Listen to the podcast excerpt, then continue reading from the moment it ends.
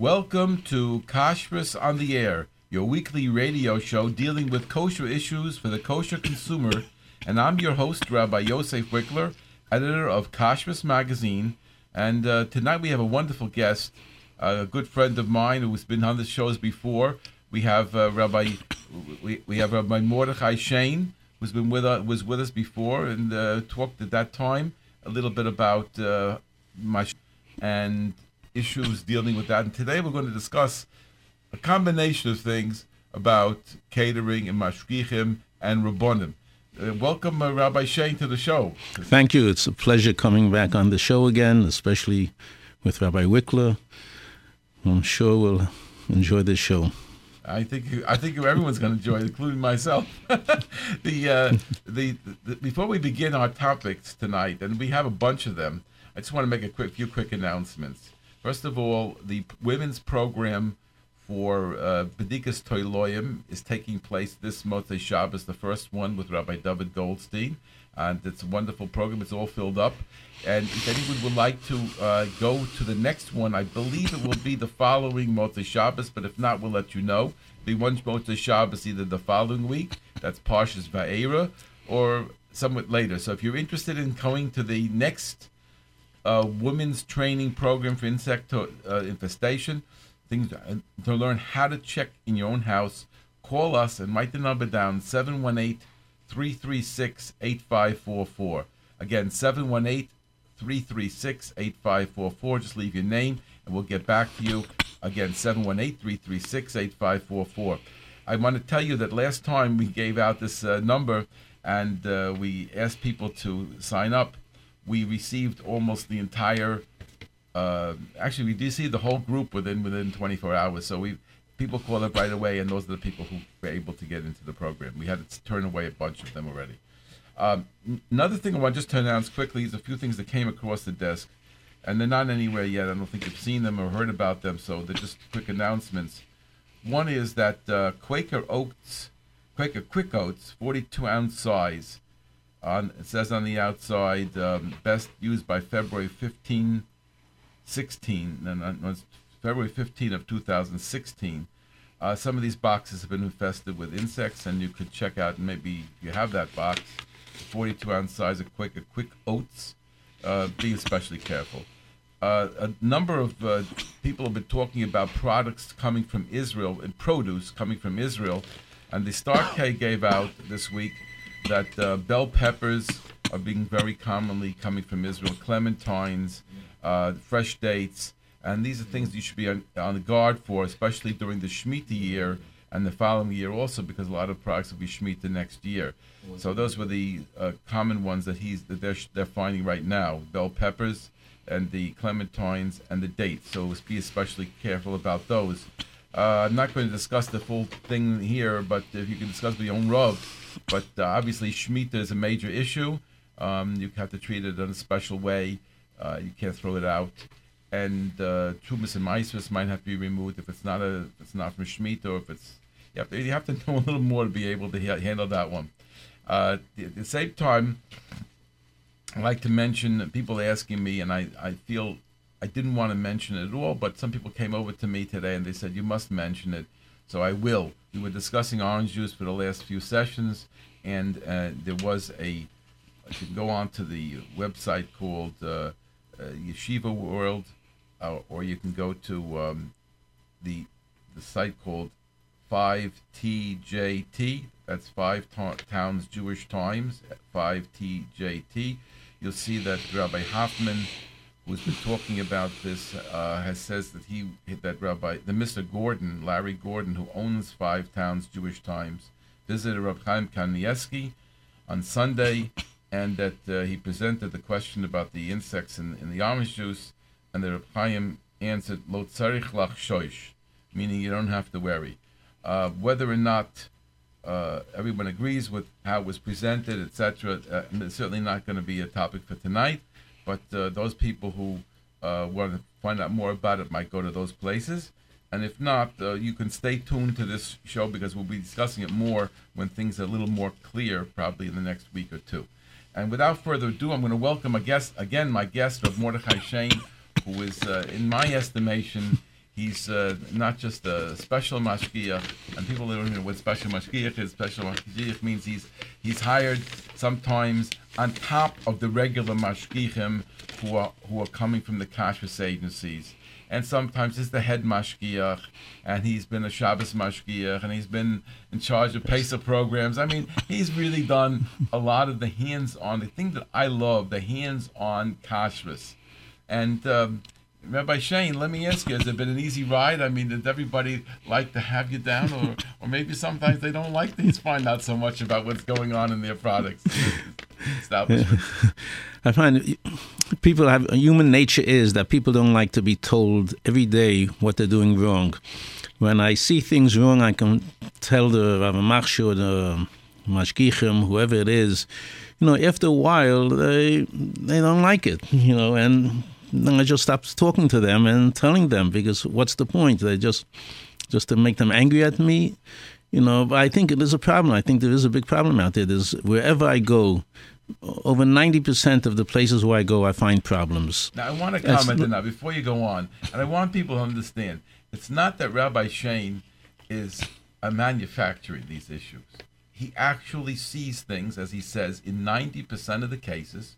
He sees things and comments to the caterer, to the hashgacha, and he says that we have to change this, we have to deal with this issue, and it hasn't been addressed before. And that, that number, 90%, sounds like it's a total exaggeration. But I know Rabbi Shain, and I know what he does, and I, everybody in the whole industry knows him. Everybody knows what he does. And he's telling you a number he said 90% of the time he goes down to whatever it is, and he finds something or some things that he has to change, comment on, control, report back to the kashrus agency or the or the caterer. Is that correct? Am I saying it right? Yeah. I even offered, I, I don't know if I should say this, but I even offered Rav Machshirim that I will do the hashgach on Shabbos for free but every time I find something wrong and they change it, they will give me hundred dollars for each thing I find. and nobody took me up on the I wonder sofa. why I not. wonder why. I mean, maybe they don't have enough money in them- Most of know me. Let me tell you, I want to, I want I don't want the people to misunderstand. And they won't believe me. Just like they wouldn't believe you, they're not going to believe what I say. I Right. say that at least 90% of the time, maybe 100% of the time, when I go down to a facility, I find something that I have to report to the Hashgacha agency and tell them about. You know, Rabbi Shain and I were involved in a number of situations. We can't mention where, when, we're not going to give you an idea. But I can tell you that the two of us were at a simcha not in Brooklyn. That was far away from Brooklyn. And it was the first time that the Kashrus agency ever did uh, a program in a non kosher facility. In other words, it's a glad kosher caterer, and they went for the first to a hotel that was not kosher, that was not there was treif, and they had to take care of the kitchen and serve the guests. And Rabbi Shain, how many things do you think we found wrong that day? And if you remember anything, tell Yeah. the people. we found about ten things wrong. Right. And you remember some of them? I think one of the things was that some of the waiters there who were going from the hotel, they went out and they bought pizza, Right. and they brought it back. And when they finished eating that pizza, they went and served the kosher food. Didn't wash their hands, nothing. You had the and the tray for pizza. mashgiach was talking to us, and he watched them come in, and he didn't say a word. And we said, "You didn't even ask them to wash their hands." You know, they just ate treif in the special room right over there, and you didn't even ask them to wash. You didn't even check their hands. Nothing. and that that was just one example. And then they ran short on plates. You know, the waiters didn't know where the kosher. The first time they ever saw a kosher fair, and the the plates were on the side, so they were short on plates, so they ran to the side and took the non-kosher plates. The mashgiach was, uh, I think, in the middle of mincha or mayav davening, and and we saw also I remember clearly that that the um, that the, the markings on the kalim was not clear. It was not there. Hmm. Right. And I, I was hard to the tell caterer, which is the kosher and which is not. He said he's you know he, he this is from the he, he didn't he didn't know. I mean, didn't know why it wasn't on. Some of the things didn't have anything on it. Well, they said to us, "This was new stuff. We didn't have a chance to put the, we didn't have a chance to put the color coding on. It was it was unbelievable. So after these ten things, we couldn't go home and just goodbye. We wrote it up. we sent it to the Kashrus agency, and we told them, by the way, here are 10 things, whatever the number was, that went wrong at the first affair that you ran. The, the person in charge was not there. The person in charge for the Kashrus agency was not there. He may have come earlier, he may have been there for the koshering, but he was not there during the affair. We were in the kitchen talking to the mashgiach, watching the, whatever was going on because we just wanted to know what was it. We that's our nature. We like to go into the kitchen. We like to talk to the mashgiach and we like to know what's going on. And and we never expected we're going to find a comedy of errors. We reported it to the Kashrus agency, and the Kashrus agency had meetings about it and had to accept what we said and how to make those adjustments for the future. But why is it the first time out? Everybody knows the first time out is the worst. Why is it that the person in charge of that Kashrus agency, the one who is the uh, person who has to go to all the different affairs and the different, who has to go to all the different hashgachas, they have many hashgachas, why wasn't he there present at that at that first function to make sure that everything was going right in a non-kosher setting that they've never been before. But we spotted that. So when Rabbi Shain says he sees it 90% of the time, he's not exaggerating. And we could go, I, could, I don't want to spend the day, the, the, whole hour on the stories, but we sat in, we were together on a number of these things. The, the one that I liked the best, I mean, worst actually, was the, was the time we came Shabbos morning to that, uh, to that Kiddush. Remember that, that situation? You're to end well. Well, well I just we want to make we looking, one point. We were looking for the mashgiach. Yeah, he was davening. He was davening. of course, he was davening, but not just davening. He didn't miss a word. He was there the entire davening. Didn't go out mm-hmm. early. Didn't check going in and out. He was up there mm. davening away, and, and and we were there. It was a third uh, mashgiach who was not no longer living, and he was together with us, and we. Uh, you know, we, we, we observed and we had and there were a couple of things that you pointed out and that the other mashgiach pointed out that were wrong and uh, the no mashgiach the mashgiach is davening where is he? He's davening and that's good and at least there was a mashgiach. At least there was a mashgiach there. Most places don't have a mashgiach especially Shabbos. There's no mashgiach there. They have a regular the caterer sends some waiters who hardly know any Hilchot Shabbos, and they're the ones we're relying on. When I say 90%, I don't mean that, you know, not necessarily are there the rices or the abundance, but there are things that should not have been done. And if you tell the Rav Marsha, he would agree that he will change it and not do it. But it's not like everything, you know, that cooking on Shabbos or anything. Could be they are cooking, you know, even Hilchas Bishul. Uh, there are different ways of cooking. Not only is cooking putting food on the fire, you could be cooking different ways. I once had, I was once a uh, mashgiach showed me around the kitchen. This was a mashgiach who supposedly knew something, and he showed me around the kitchen. And what he showed me was it was Shabbos in the day, and he showed me that they were uh, serving uh, burekas, hot burekas, and was taken out straight from the oven and was really hot, more than yad soledes bo. Also, he had mushroom sauce, which was on the fire. Also, more than yad soledes bo, cooking. And he took it off and took the mushroom sauce and put it on the right on, on, the right on top of the burekas.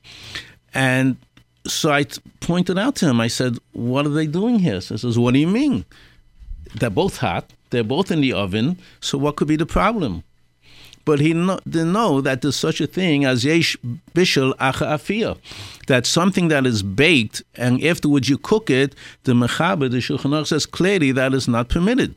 That's why we put the we put a klishlishi before we put in some right. into the soup on Shabbos. Right, but there's a simple thing. The mashgiach had no clue like people tell me, you know, what could go wrong? I mean, all the food is in the oven. What could be wrong? Here, all the food was in the oven, and still you could have bishul. Bishul is a big. Um, uh, in uh, sugya. It's, a lot. It's a big, topic. big topic. It's not just taking food from the refrigerator and cooking it. There's so many aspects to the halachas of bishul which people have to know. I once had a case where one caterer told me that you know on Shabbos they have not necessarily does a caterer have the same mashgich every single week. Sometimes he has different uh, mashgichim. So he told me that one week he had a mashgich, and he took food from the refrigerator, which was pre-cooked, and there's no more cooking, and he put it in the oven with the door open. And the mashgiach said, that's okay. If you put it in the oven with the door open, that's okay. The next week he had a mashgiach from the same caterer, same Rav and this mashgiach told him, no, you can't do that. That's chazor, what's called returning food into the oven. What you could do is you could take the shelf out and put the food on the shelf, and that would be permitted. So that's what he did. The next week, he had a third mashgiach, and the mashgiach told him, no, you can't do that. That's us. What you have to do is you open the door and leave the food on the door. That you could do. This caterer is telling me, what's happening here? You know, which way is right? Is this is this a, a joke or this is hashgacha? And this was What- the same Rav Marsha? same Rav Machshir, same caterer, three weeks in a row. Three different mashgichim. Mashgichim don't ask shilas. They passing on their own. They, this is what they think, and that's it. I once asked the mashgich, why don't you ask the Rav? He's embarrassed to ask the Rav, because if he asks the Rav, that means he doesn't know. If he doesn't know, why would the Rav uh, hire him? You know, but, but This is standard in the you're industry. talking now about these topics again with the mashgichim there. We want to get to other things, but I, I want you. I want to let our listeners know that one time Rabbi Shain and I got together and we went to a certain Rav Hamarsha, and uh, and and and we I think maybe we did to more than one, but at least remember one Rav Hamarsha we went to, and we said, you know, I actually I don't know how it came up the conversation. He had issues. We mentioned issues about uh, Shabbos and you know different uh, situations with mashgichim, and we said, listen, you you need waiters, let alone of course mashgichim too. But I mean, we hope some of the mashgichim know what's going on. But we need the waiters to be trained. So we said at least get Shomer Shabbos waiters, but they should know something because if a Shomer Shabbos waiter doesn't know anything, so he's going to also make Chil, Chil Shabbos situations. And a lot of times there's no there's no mashgiach at a, a kiddush. So we offered to train mashgichim for this rabbi. Remember that? That's Right, right. So um, we're still waiting for the answer. in, in other words, what, what you don't, un- people don't, who listening to me don't understand is that there is no such thing as certified mashgichim, because this is Brooklyn. In a town like Chicago, there's a Chicago Rabbinical Council, and every single Orthodox shul in Chicago sends people to be trained by the Chicago Rabbinical Council on Hilchot Shabbos, and the, the, the the CRC, the Chicago Rabbinical Council, made up that they will train the people according to the Rav, the Rav's psukim. And they gave a list of, of things, mm-hmm. and the Rav mm-hmm. gives his psukim, and they will train the mash, the people to work there. They have two people trained in every single shul in Chicago. In Brooklyn, we have no mashgichim with any training, no mash, no no no no waiters with any training. We have nothing. Um, and the, and these people are bouncing around. Some of them turn up as mashgichim one week and the waiter another week, and nobody knows what's happening. I was in Lakewood and they had very fine quality mashgichim. I was very impressed by the mashgichim that they had there. And every affair for the KCL must have a mashgiach. In here in Brooklyn, we don't have that. Hmm. They, we have no mashgichim in most of the kiddushes, and when we do have a mashgich, sometimes you can't tell him from the waiter, and sometimes he is absolutely not knowledgeable about the hmm. Shabbos whatsoever. I would say that uh, in Brooklyn, from uh, you know, in Hebrew said "Merovetzim lo roim tayar." From so many trees, you don't see the forest, and I think that uh, so many just regular, like a, it's like a Purim, you know, custom. Mm-hmm. You put the yarmulke in the head and again in the, in the second one you put a beard. And then sometimes you don't need it, and you become mashgiach. That's right. It's a good job.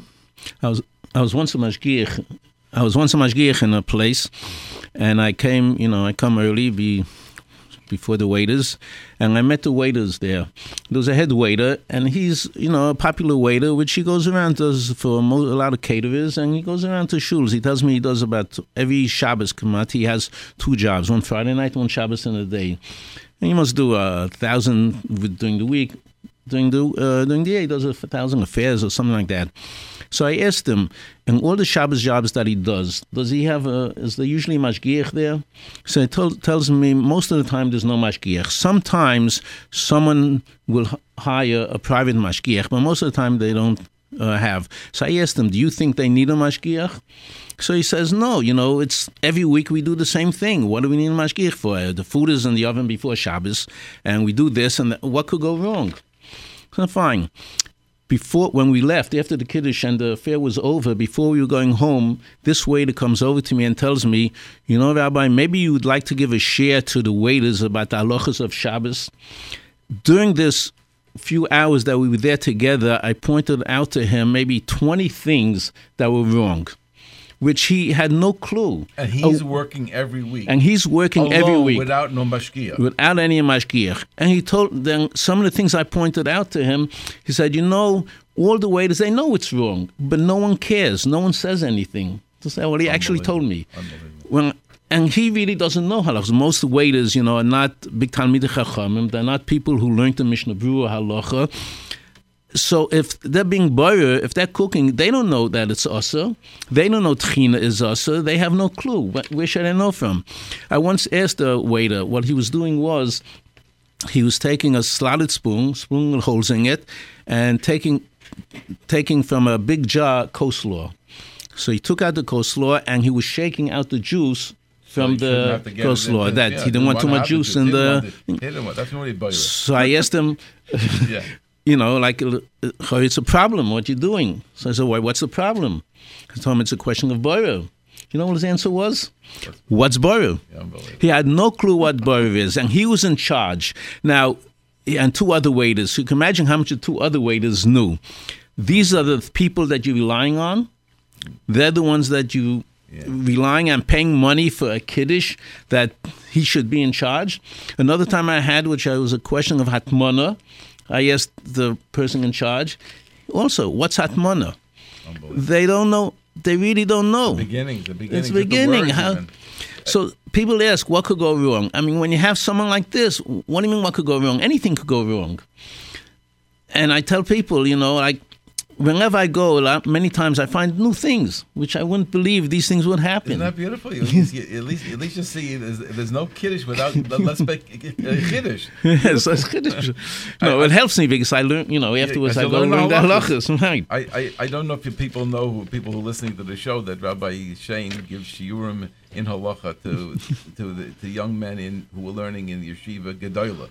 So it's not he doesn't he knows halacha. Is, he's an expert. But before we go on with anything else, I want to do two things. One is I want to. Uh, I'm going to mention about our about our sponsor, about. But I'd like uh, everybody who would like to call in. This is a good time. 718 683 5858. 718 683 5858. Please limit the questions to the topics that we're we're talking about today, which is hashgacha, which is kiddushes, which is mashgichim, and we're, going to get to rabbanim machshirim and maybe to to, in, to general rabbanim in just a moment. So again, 718-683-5858 to speak to Rabbi Mordechai Shain or to myself, Rabbi Wikler, and uh, you can uh, email, you can text us at 347-927-8398. Again, 347-927-8398 the text. If you're listening to us in one way or another and haven't haven't heard about it, scribble down the number 718-506-9099 because that's the way to call to listen to us over the telephone directly. 718-506-9099 and just punch in the numbers until you get uh, until you get the um, uh, the, uh, the the live radio. Uh, I'd like to uh, first we'll mention a word about Glattmart. Glattmart is a place that I, when I think of them, uh, conveniently located at 1205 Avenue M, I think of price, service, convenience, and quality.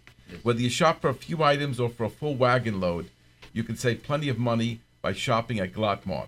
Their weekly specials run from Wednesday to Tuesday, and you and uh, you should know that you can find specials on the Shabbos specials every single week.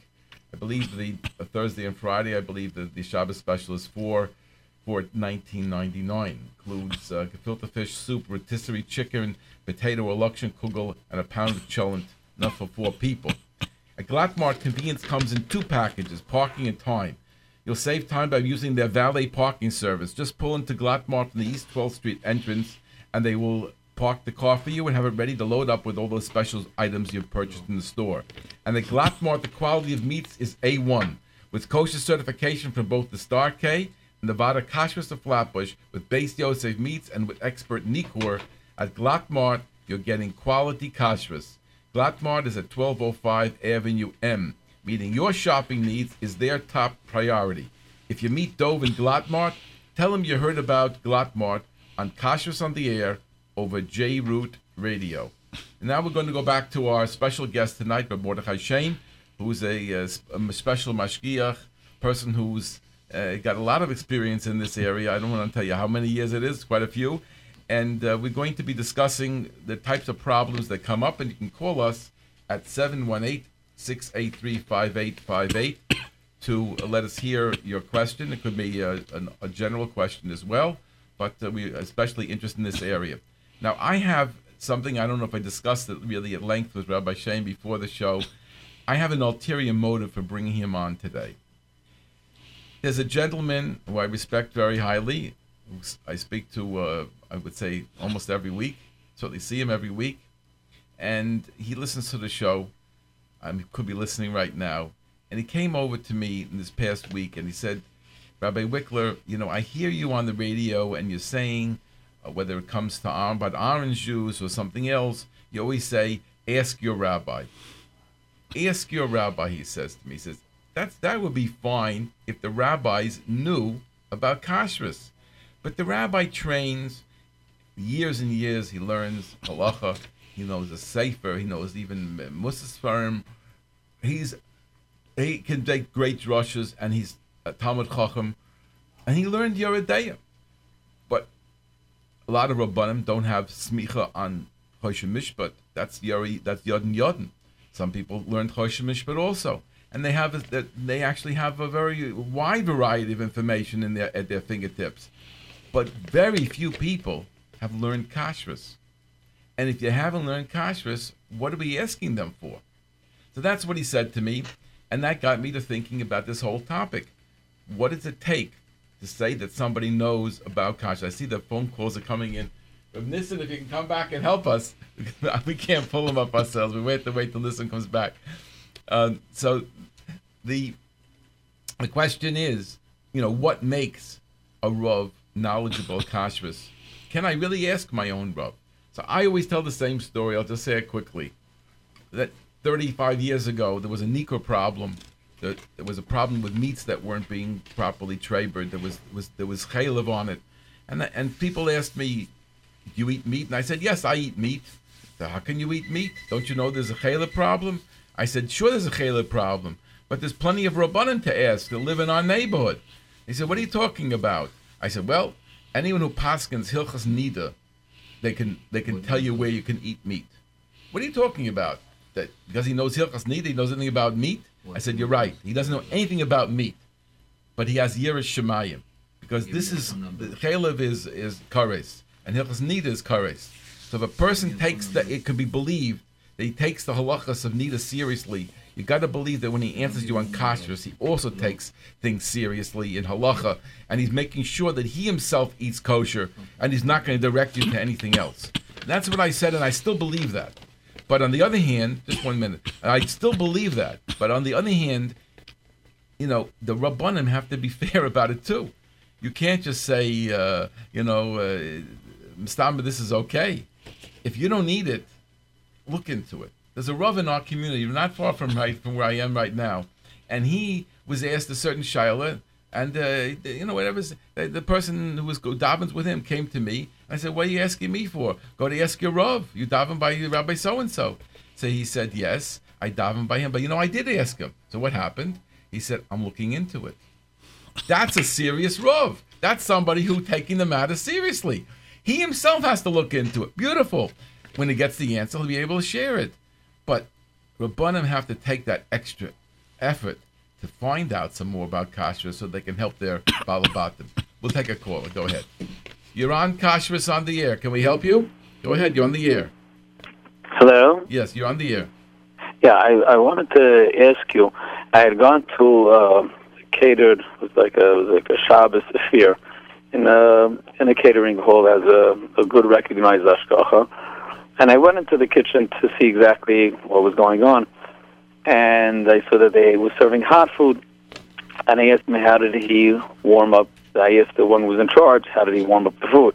He's not a rav; he's just the one who's uh, posing as the mashkiach. So he said he put this stuff in the warmer. So I asked him, you took stuff from the fridge and put it into the warmer on Shabbos? He said, yeah. And the warmer was an adjustable type of warmer. You can you can you can raise and lower the temperature. I believe it's like up to 250 degrees or so. So he was taking, although it was dry food, but he was actually taking it from the fridge and putting it into a warmer on Shabbos that has adjustable temperature. Is that something that's that's mutter to do on Shabbos?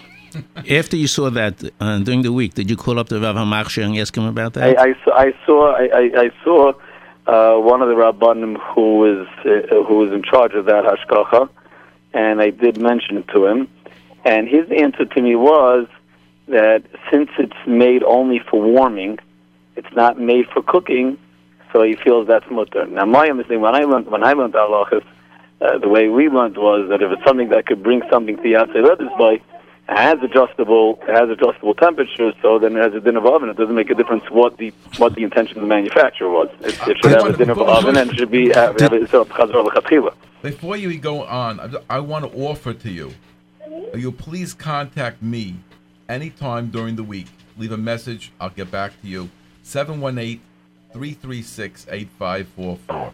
You give me the name of the Rav and the Ashkacha, and I personally will contact them, and they will get probably a letter. And if there's different Rabbanim involved, I'll make sure that it's well known to all the Rabbanim, and then they will make a decision, and it will be handled properly. That's how I work. I see. So is that something that? that Wait, I was, is- I was going to ask you. Pieces? Did What you? was it? One second, I was going to ask you. Did you ask that Rav if that is the Hashgacha's policy, Yeah, or because I know, something I asked Him, I happened? asked him straight. He told me that was his svara, and he told me that he'll he'll double check it with the Paisik. And that was where we, I'm not sure he did. I mean, What does that mean? He's going to double check it it with a paisik. I mean, this is his hashgacha.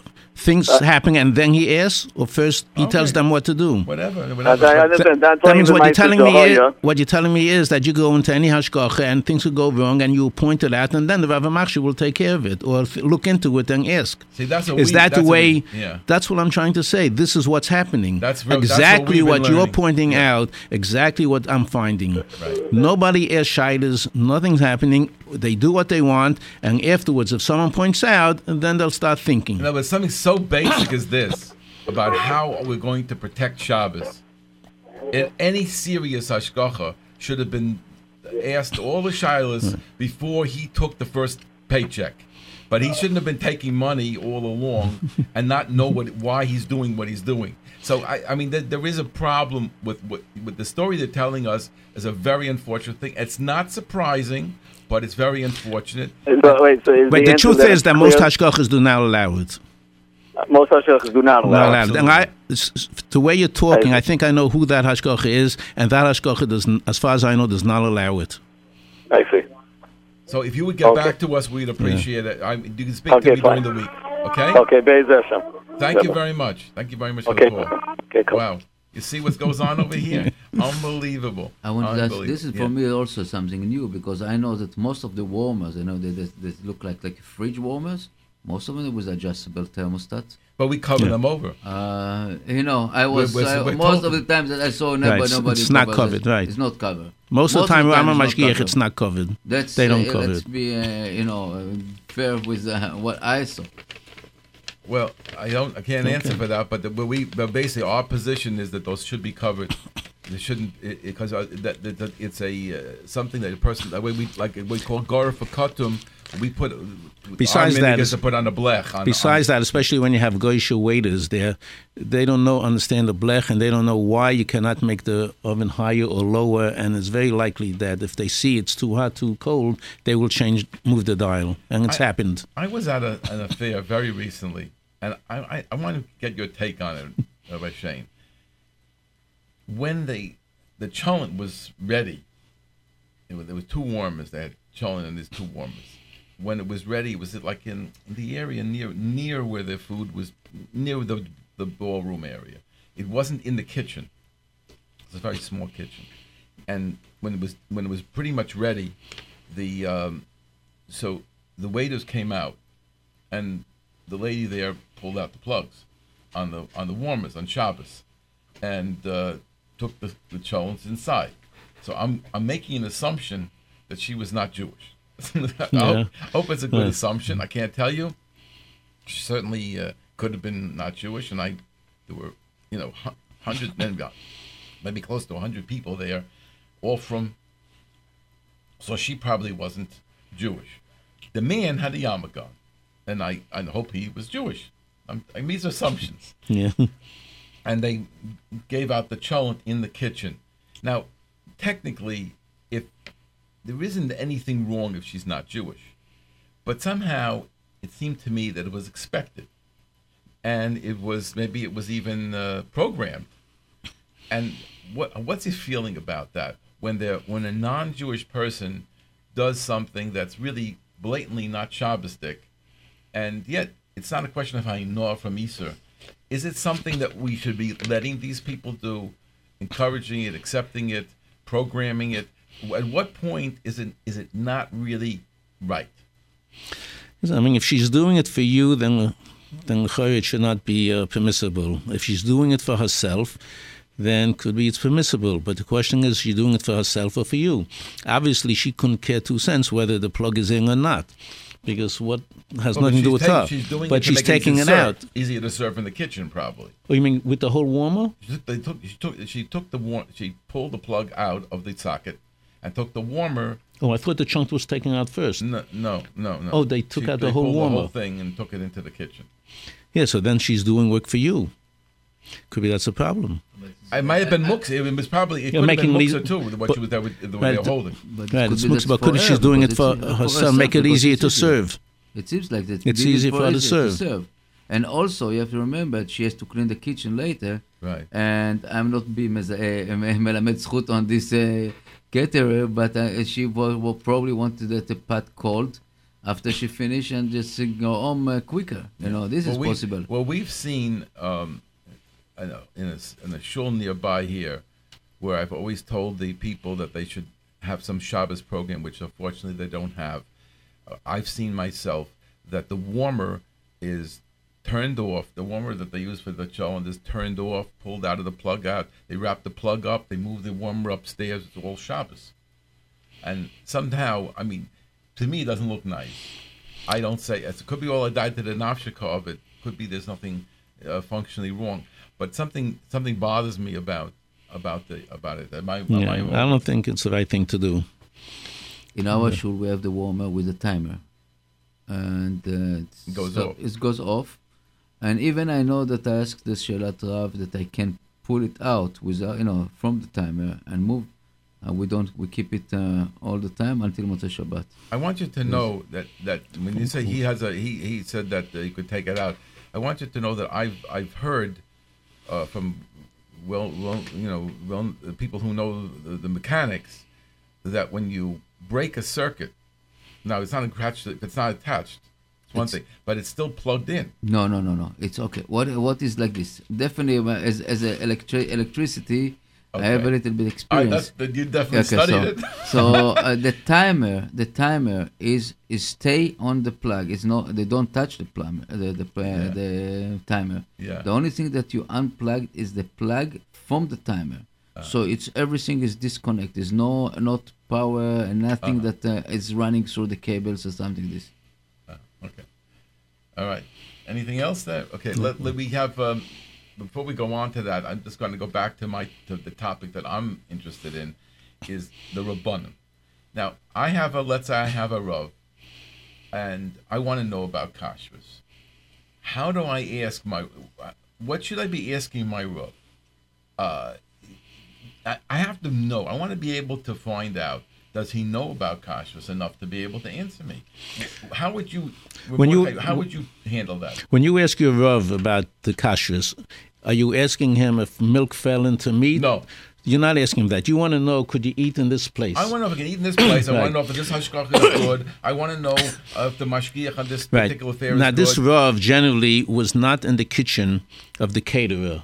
So, as much of a Talmud Chochem as he is, I don't think he really knows what's going on in the kitchen. And that's not to say any uh, derogatory statement about the Rav. He was never there. Like, I was never in Africa. I really don't know what's going on there. Does that mean I'm not good? I'm not smart? You know, it has nothing to do with it.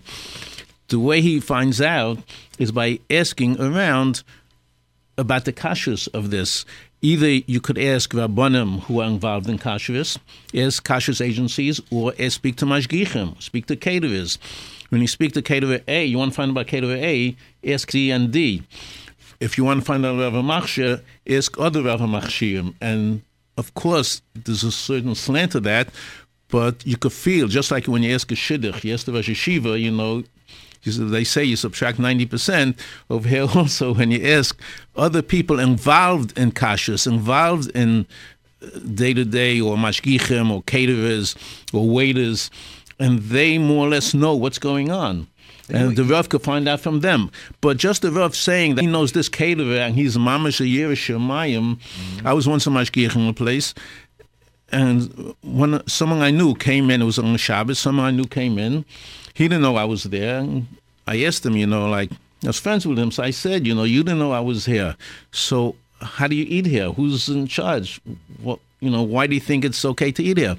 So he told me that this caterer, Mamish, is a big tzaddik and he will not fool you or do anything that you're not supposed to do. So I said, You're right. He happens to be an El Chayid, fine all that. But how much of Hilchah Shabbos does he know? If he doesn't know anything about Hilchah Shabbos, so how from if someone doesn't know Basav Echol of what good is the fact that he's a big tzaddik? Mm-hmm. He doesn't know. If he doesn't know Bishul is Asa, he didn't even know this Keter, didn't even know what Tchina was. When I mentioned Tchina, he thought I was talking about the. the tchina that you uh, put on right, your bread. Right. He didn't, he, he didn't know. He didn't know. He didn't know what borer was. He didn't know anything. He was, you know, he was a el you know, very honest, and he would not fool. Everything had to be straight, but he didn't know halachas. So who are you relying on? Right, right. He and he was taken back. And he, a story you told me recently about uh, a time you went and the waiter on uh, on Shabbos, he was a Jewish fellow when he was using the water, I think, hot water. And then I think there was the Rav. The, the Rav said over there that he's going to change the. Yeah, right, that, was a mashgi. I was a at a kid as a kiddush, and one of the waiters with a yarmulke, we were discussing um, how much we get paid. And it seems that I got paid. he thought I got paid more than him, so he tells tells me he's a Shomer Shabbos, and he knows some halacha. So maybe instead of being a waiter, he should be a mashgiach. I was laughing at him. Yeah, you're if, lucky he didn't say you should be the waiter. yeah. Afterwards, I see he's using the hot water. So I asked him, how are you using hot water? You know, on Shabbos you can't use hot water. So he tells me that in the shuls they shut off the boiler, they shut off the hot water before Shabbos. Therefore, there's nothing wrong with putting on the hot water. So I told him what I thought of him, and he stopped using it. After Shabbos, I went to the Rav of the Shul, and I told him exactly what was going on. And this, this was one of the things I told the Rav, that he told me that uh, he shut the wa- hot water. So the Rav told me that he's a mamash, a shakran gamur, he's a big liar, it's not true. And he's Michal Shabbos, and this is the person who wants to be Mashgiach is Michal Shabbos. And I wouldn't be surprised, knowing the industry, that Hitaka will be a Mashgiach, and probably he is a Mashgiach, just like the other waiters, where there's no Mashgiach and he's the head waiter. And I told the Rav the Rav of the Shul also the other th- other th- things that were going to wrong, and he told me from now on, anyone who makes a kiddush and a fair here must have a mashgiach at the affair realizing, not realizing that there are taka problems. It's not so simple. When it's come, when it comes to time that uh, the mashgiach has to be passing, uh, pass some, uh, some kind of course or something. Well, like that's this. what we wanted right. to do. That's exactly that's we, what I'm we saying. Wanted to do we, that. We, we, wanted to introduce the, the uh, industry, I but we haven't so found anybody who's from, ready to work with us. From our experience, from my experience, and, I, and other people that I, I went to other places, it's enough that you come with a kippah on your head yeah. and you have some kind of background that uh, maybe your, your grandfather was a Hasid or I don't know, and that's it. Finish. The the the kashrut agency doesn't even interview more than uh, five minutes, and I'm telling you that's right. loud and clear. Very sad. That's uh, very sad. I don't want to say it in this radio, but uh, I, I, it's, it's, it's time that to make a, a, kind of changing in this. Uh, I uh, saw, industry. I, I was once I was once at a kiddush and I asked who the waiter is, who the mashgiach is. Yeah. So they pointed out who the mashgiach is. So I go over to him. He was a someone with a you know with a small yarmulke, and he really didn't look like a mashgiach. He was a waiter. So I asked him how he got the job. So he said the caterer needed a mashgiach, and he called up the waiter agency and asked for a waiter. And then he asked the agency, by the way, do you have a mashgiach? I could use one. So he said, yeah, this waiter, he could also be a mashgiach. That's one of the That's, uh, how, things. he got, that's how he got his so he, that's how he got a job. He was a waiter, and he could be mashgiach also. This is the mashgichim that we have here. And this is one of the things we went to that rabbi when we went together. This is one of the things we told him that happened. Yeah, it's a, it, Take a it, call. it, it definitely, Take definitely. a call. What? A call. What'd you say? Okay, uh, so you know what? Uh, that's a good idea to open our line again and 718-683-5858, 718-683-5858. And we'll, we have a little, little time we'll- left, so we'll answer all your questions. Whatever it is, you can speak to myself, Rabbi Yosef Wikler, or Rabbi Mordechai Shain. Any kashrus issues you want to discuss, open phones now. And also you have some uh, text messages. I have text Rabbi. messages. Okay. Okay. I just see shout outs here. I don't know what. No, no, okay. So okay, just, we have to uh, get we have to get it updated. Okay, you see. Let me just put it. Uh, I don't have it here. Okay, have- I don't have. You'll just you'll have to tell okay, us we have the phone. Okay, okay. It's off here. Okay, so let's let's go It went the off. first one. It went off. okay. Uh, going back to our, our topic. Our, yeah, we have a caller coming in. Okay. Hello? Hello, Yes. Hold. Go ahead. You're Am on, I on the air? on the air. Go ahead. You're on the air. Hello? You're on the air. Yes, I just want to tell you from my own experience, I went a Give few times to apply to be a Mrs. mashgiach, Mrs. Khan. and um, and mm-hmm. never did any rabbi ask me any question. What I know, do I know? I happen to know nothing mm-hmm. about your day. I never opened up a your day yet, and they were ready to accept me as a mashgiach just because they saw my mm-hmm. beard. It, the interview was less than five seconds. I don't Well, understand you know, what's going I, on I, here. I know, I know, Hello? I know, who, I know who's talking now, Hello? and I Hold thank you very much for calling. It, it's worse than that. I, I've seen, I've seen the the questionnaire they have for a mashgiach. The que- one of the questions is, do you wear tzitzis? That's one of the So, questions that they so this ask the has to be stopped. This can't go on like this and continue to go on like this. Unfortunately, it's going to go on because they because you don't have yet rabbanim who are. Uh, is this being on the air? You're on the air. You're on the air. Oh, he left. Okay, next caller. Go ahead. You're on Kashrus on the do air. Do it the correct way. You're on the Kashrus on the air. You're on the radio. Hello? You're on the radio. Go ahead. Oh, I thought I went to the repeat again. I said if someone sees something that they weren't a certain way, let's say for Hilchot Shabbos, by um, what a waiter or a cook is doing, they shouldn't be afraid to say something and bring it to the attention of the cook or the waiter that there could be a problem of chulul, uh, not necessarily chulul Shabbos, something. When I was a waitress many years ago, the cook took the chicken straight out from the oven, took a fresh orange, sliced it, and then put a cherry on top. And I told him there's a possibility that this could be a problem, a bishul. And he had never heard about it. Again, I'm not a Rav to Paskin, but that Friday, the next Friday night, he told me after the chicken was served, come look, I want to show you. And he pulled out of the oven the chicken with the oranges and the cherry that was prepared for from before Shabbos. So even though there may be certain Rabbanim who sometimes say a certain thing is mutter or certain thing is also, sometimes, you know, if the person doesn't know it, they'll correct it and they'll fix that problem. So you shouldn't be embarrassed to say something. If you see something, the person could then go and correct it and do the what the halacha is. I, I think that's wonderful, but I think also that you that you uh, in in all cases it's important to get to the Rav Hamachshir.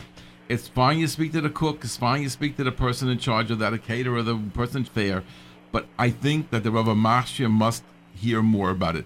It would be nice if the Rabbanim Machshirim attended more simchas. We've spoken to Rabbanim who give Hashgacha for Shabbos affairs, and they've never been at the Shabbos affairs. Not not that they don't come often, they're never there. They're always soimich on somebody else. Oh, I have a frum man who works in the company, and it's not. He's doing. I'm sure he knows. They don't even come to visit their own ashkachas. That's a problem. That's a major problem. But the only thing we can do as community people is to report again and again. I heard this. I saw this. Please look into it. That's what we have to be. We mm-hmm. have to be sort of the eyes and the ears. We're mm-hmm. really the super mashgichim. We're the mm-hmm. mashgichim on the What? waiters and on the mashgichim. Thank you I very much. also wanted to add Yeah. also that I was in high school at this time when I said it. So even a high school student, it doesn't have to be someone who's married, as long as it's done b'derech hakavod and not screaming at the cook and not screaming at the waiter, you know, doing it in a kavadik way. Anyone at any age could really bring this up you know, in Hilchot Shabbos and things like that. Thank you very much. And also, a person shouldn't feel because they're young. Yeah, they should feel. Don't feel you have. If you have inadequate information, so they'll somebody will straighten you out.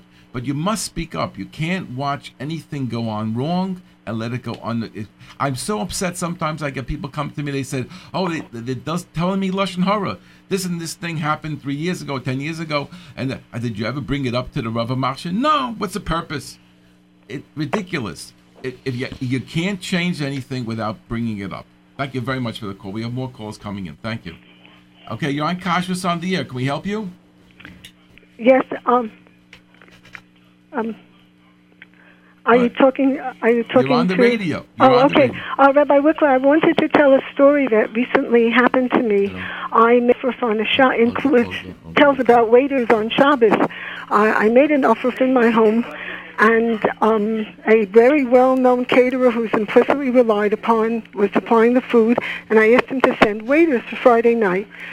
So um, that Friday night, when the way he brought everything before Shabbos and said, up that Friday night the waiters came. I saw there were two goyim, and the older one said, "Oh, don't worry, they know what they're doing."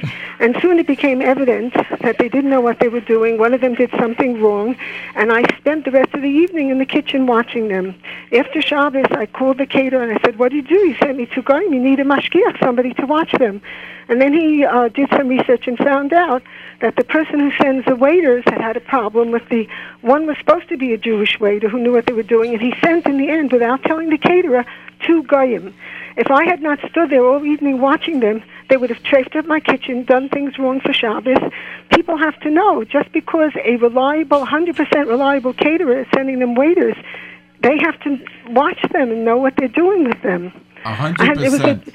it was a very, very terrible experience. I was unable to sit at the table at my own simcha and enjoy it because I had to watch the waiters in the kitchen. It, we had it a was lot of people. unfortunate, but you were very fortunate that you caught it and were able to uh, to oversee it. Most Right. people don't even have a clue, and they only wake up uh, do a day or two later. When I had a simcha recently, I called the caterer and I asked also, and I said I have to have Shomer Shabbos waiters, and we had two wonderful Shomer Shabbos waiters Right. who really know, who really are knowledgeable on a certain level, and it was in the house, and they didn't have to uh, do a million things, and they couldn't get to the slotted spoons. They couldn't get anything there. Everything was laid out in a simple fashion, and there was, you know, Yotzev and Nichnas, people going in and out of the kitchen. So we didn't have any problems, but we had to go and pressure to get those two Shomer Shabbos Right, waiters. right. You can't find enough Shomer Shabbos waiters in our neighborhoods to satisfy us. They don't exist. That's why the mashgiach is very, very necessary, unless you have controls that you that you're satisfied with. But but otherwise, we don't have. We, there's not enough Shomer Shabbos mashgichim to go around. It's not like in the old days when every yeshiva bacher earned an extra few bucks. Today, it isn't that way. Yeshiva bacher and bacher are learning nonstop, and the people who take the jobs are really not yeshiva bacherim. So it's very, very, very hard to find anybody that's a real Shomer Shabbos today. Uh, you know who who, uh, who could be waiters. Definitely not enough for the, the number that we need. Thank you very much for the call. Next caller. Okay, you're on Kashrus on the air. Can we help you? Yes, I had two questions actually. My question is like this: We a lot of people go eat pizza, but the flour is not sifted. What what is done about that? Like I know at home we have to sift flours, but when we go to restaurants, the flour is not sifted. That's your question about sifting the flour. Yes. You want to comment? First, of all, how do you know that they don't sift the flour? Um, my husband and I both worked in a pizza store, and they were both really good cautious's.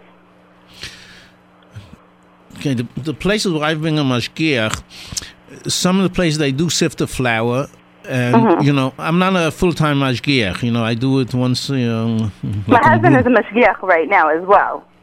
Okay, and I've been in places where they do sift the flour, and I asked the mashgiach or the person in charge who sifts the flour. I ask him, "Do you ever find any bugs or anything in this sifting?" So they tell me 99% of the times they don't find, and they really don't understand why they have to do it. But since the Rav HaMachshir requires it, so that's why they're doing it. Now, so could be in certain places they never find anything finding bugs is could be if it's uh, in a moist place, if it's old. But if you have fresh flour, from my understanding from being around, is you hardly ever find bugs in it. Do you, when the place where you're mashgiach, your husband's mashgiach, does he find bugs when they sift the flour? Um, they never sifted the flour there. So wherever he's he, mashgiach, he, he no doesn't work. He doesn't work there anymore. He worked there a couple of years ago. So where he worked, did they ever sift the flour? No, they never did. Okay, so could be in that place they didn't because the Rav Marsha had other places where they sifted and never found anything. So he said, okay, it's not necessary. But I'm not justifying it. I'm just telling you this is a possibility. I wasn't there. I can't see. I, I really don't Okay. know. A couple of years ago, a couple of years ago, I had a, a gentleman. calls, more phone What? Listen, more phone Just one more. Uh, they, uh, the, a couple of years ago, there was a gentleman who was um, who who who makes special machinery for uh, for the sifting the flour in the bakeries. It's um it's a it's a big machinery. It runs from either two thousand up to thirty thousand dollars, and he's put a lot of thirty thousand dollar ones in. So it's a serious piece of equipment and it goes uh, it goes through some some some force. It goes from the one floor to the next floor through some kind of uh, centrifugal force, and this is it's a closed system that when it, the flour is sifted, from then it'll go it'll go straight up to where it needs to be used and never comes out again.